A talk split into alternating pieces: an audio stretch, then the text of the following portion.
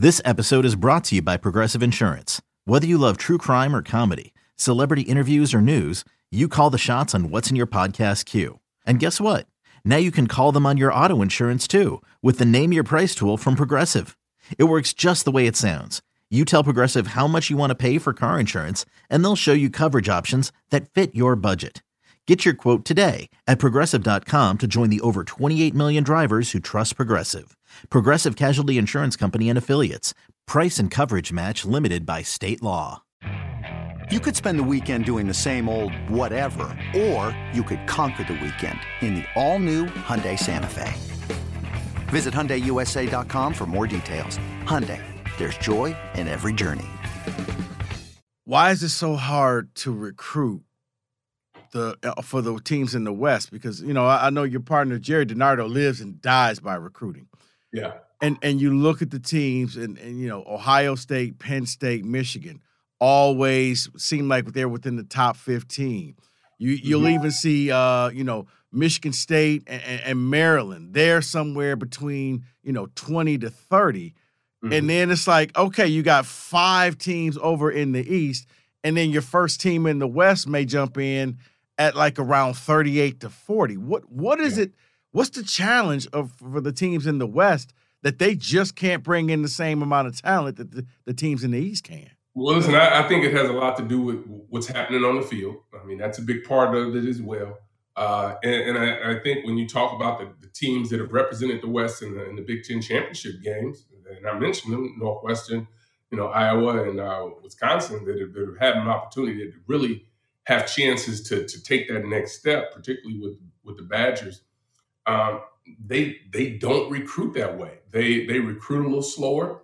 Um, they don't necessarily go after uh, the highly rated players, which you know there's there's a thought process behind that because even there at Michigan State, we saw when Coach uh, Mark Dantonio started to go after those higher four and five star players, Right. it, it kind of set a, the, it set the program back, quite frankly. And I think it was what that, the 2016 class Right. or the 2017 class. Well, I mean, it was really a talented group. No, but see, here's the thing. He went after talent, and and and that group, that, man, that was putting gasoline and matches together. He didn't realize. He, I think at that point he stepped way out of his comfort zone. But when you look at that, the 2013 to 2015 years, eh, Mhm.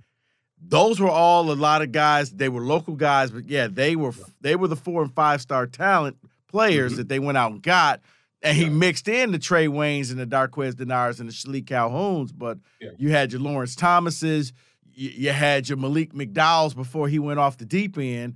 You, Mhm. you had your players, but yeah, you're right. When he went 2016, at that point, I think he just said, you know what, I'm gonna go national and bring in as many players as I can. And that, yeah, that that's that's what set him back. But Yeah. I, but see, I always said I thought that was his mistake because even though you made a mistake, you can't stop. Okay, we had a bad class. What did you learn from that?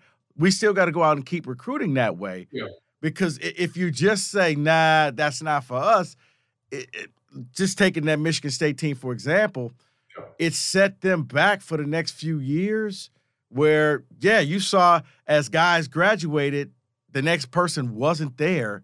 Mhm. and it just got progressively worse and worse until you know he ended up walking away and that class he brought in i think only three people are left from his last class. So it it, it, it was like i'm not saying you give up but i do think that in the west you do have to go out and swing for the fences because i, I don't think that this is acceptable You. Let- me let me throw this one out at you too.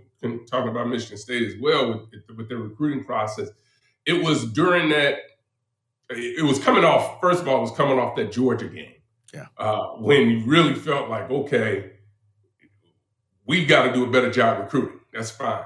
But but I think the challenge becomes, you know, being able to to develop those guys when they get there and, being able to identify who it is um, you really need to go after and who's going to be a good fit. And that's always going to be difficult. But, you know, I think when we switch back over to the West, you know, they're trying to figure it out.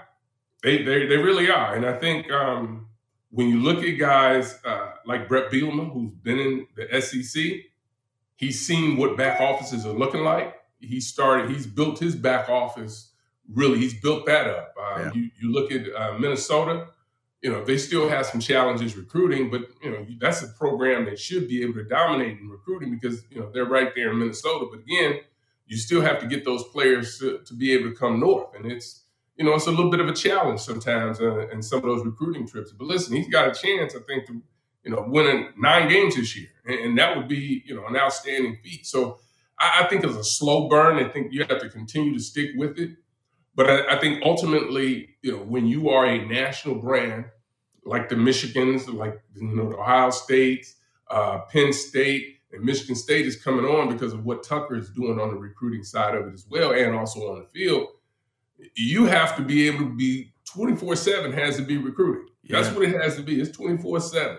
And, if you're not buying into that mentality and, and, you're thinking that, oh, well, we can take a month off here, we can take a month off there, no, it, it doesn't stop. Those recruits, they when they want to make that swing to the Midwest and they want to hit Ohio, they want to hit Michigan and hit Michigan Man. State as well.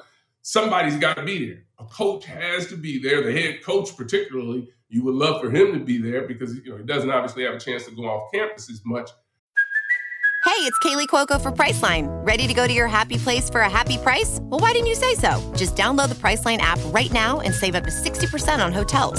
So, whether it's Cousin Kevin's Kazoo concert in Kansas City, go Kevin, or Becky's Bachelorette Bash in Bermuda, you never have to miss a trip ever again. So, download the Priceline app today. Your savings are waiting. Go to your happy place for a happy price. Go to your happy price, Priceline and you got to be around the program, and, and that's what it ultimately is going to take. And you know, it's not that way necessarily in the West. I think things are going to have to change, particularly if we continue to go with, with my theory. There's going to be one conference, and you know, it, it's going to be tougher and tougher to, to to win championships. But if you don't have the players, you're guaranteeing yourself a chance not to win. Right. See, I thought Nebraska was the team that was about to get that reestablished just even going back, not just Adrian Martinez, but with Taylor Martinez, I'm like, mm-hmm. okay, they went in, they got the QB, and that normally if you get that quarterback, you could draw other people in. Yeah. But for some reason, it just didn't work. But I, I really thought that Nebraska was about to be that team that went back to bringing in the big name recruits because Howard, they have that brand. That the, yeah. the, the block in, that red in means something out in the Midwest. And I thought, okay, with Scott Frost there, okay, they're going to get a better type of player there. And and I always thought that the both Martinez's, they're not brothers, but I always called them Martinez brothers, was yeah. going to be able to take them over the, the, the top, and, and and you couldn't. So I, I guess I mean it's, and we kind of hinted about this in a few episodes ago. If you're Nebraska, is it as simple as you, you go out and, and you just go pay as much money as you can? To an Urban Meyer or to that top coach that's out there just to kind of reestablish your brand? Well, we go back and we think about when Nebraska was really rolling, and it's, it's been some time, but you know, Bo Pelini had him rolling too. He was winning True. nine games, and they ran him out of town, right? So, but it was more so, I think, of what the, what the image looked like on television when uh, Bo would get after his players, but you know, they've been trying to to find that next guy, and it, has been a, a, a swing and a miss each time. But I think what they have to be able to do is they have to be able to go into uh, back into Texas because that's when they were rolling. Yeah. When they were able to get into Texas, they got a lot of players from out there, and then quite frankly, um, you know, when when Bo was there, they were going into Ohio.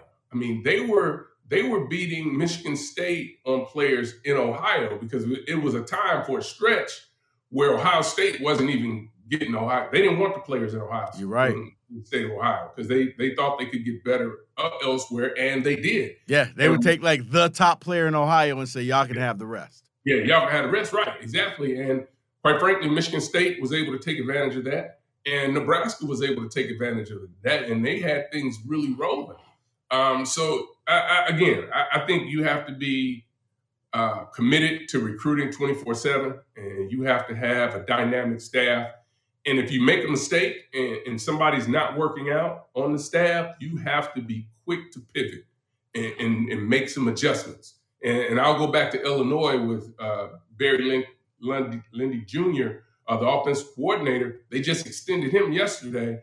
You know, and, and Bielema goes back to when he was a high school coach. He's been watching him, and now you know he's running that offense and got that thing smoking, and, and they're going to be able to do a good job recruiting.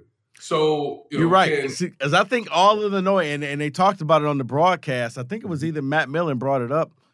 They just need a, a, a receiver who could take the take the yeah.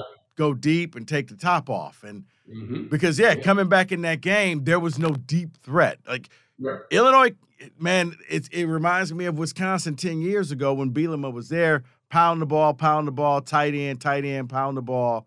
But you're right, you always had that one receiver that mm-hmm. you could just stretch the field with. And I think, yeah, you're right. If you're Illinois, that's your top priority right there when you go into this recruiting cycle is, is, is to try to pick up that person. But yeah, I, I, just look at these teams, man. Like Northwestern, I, I, I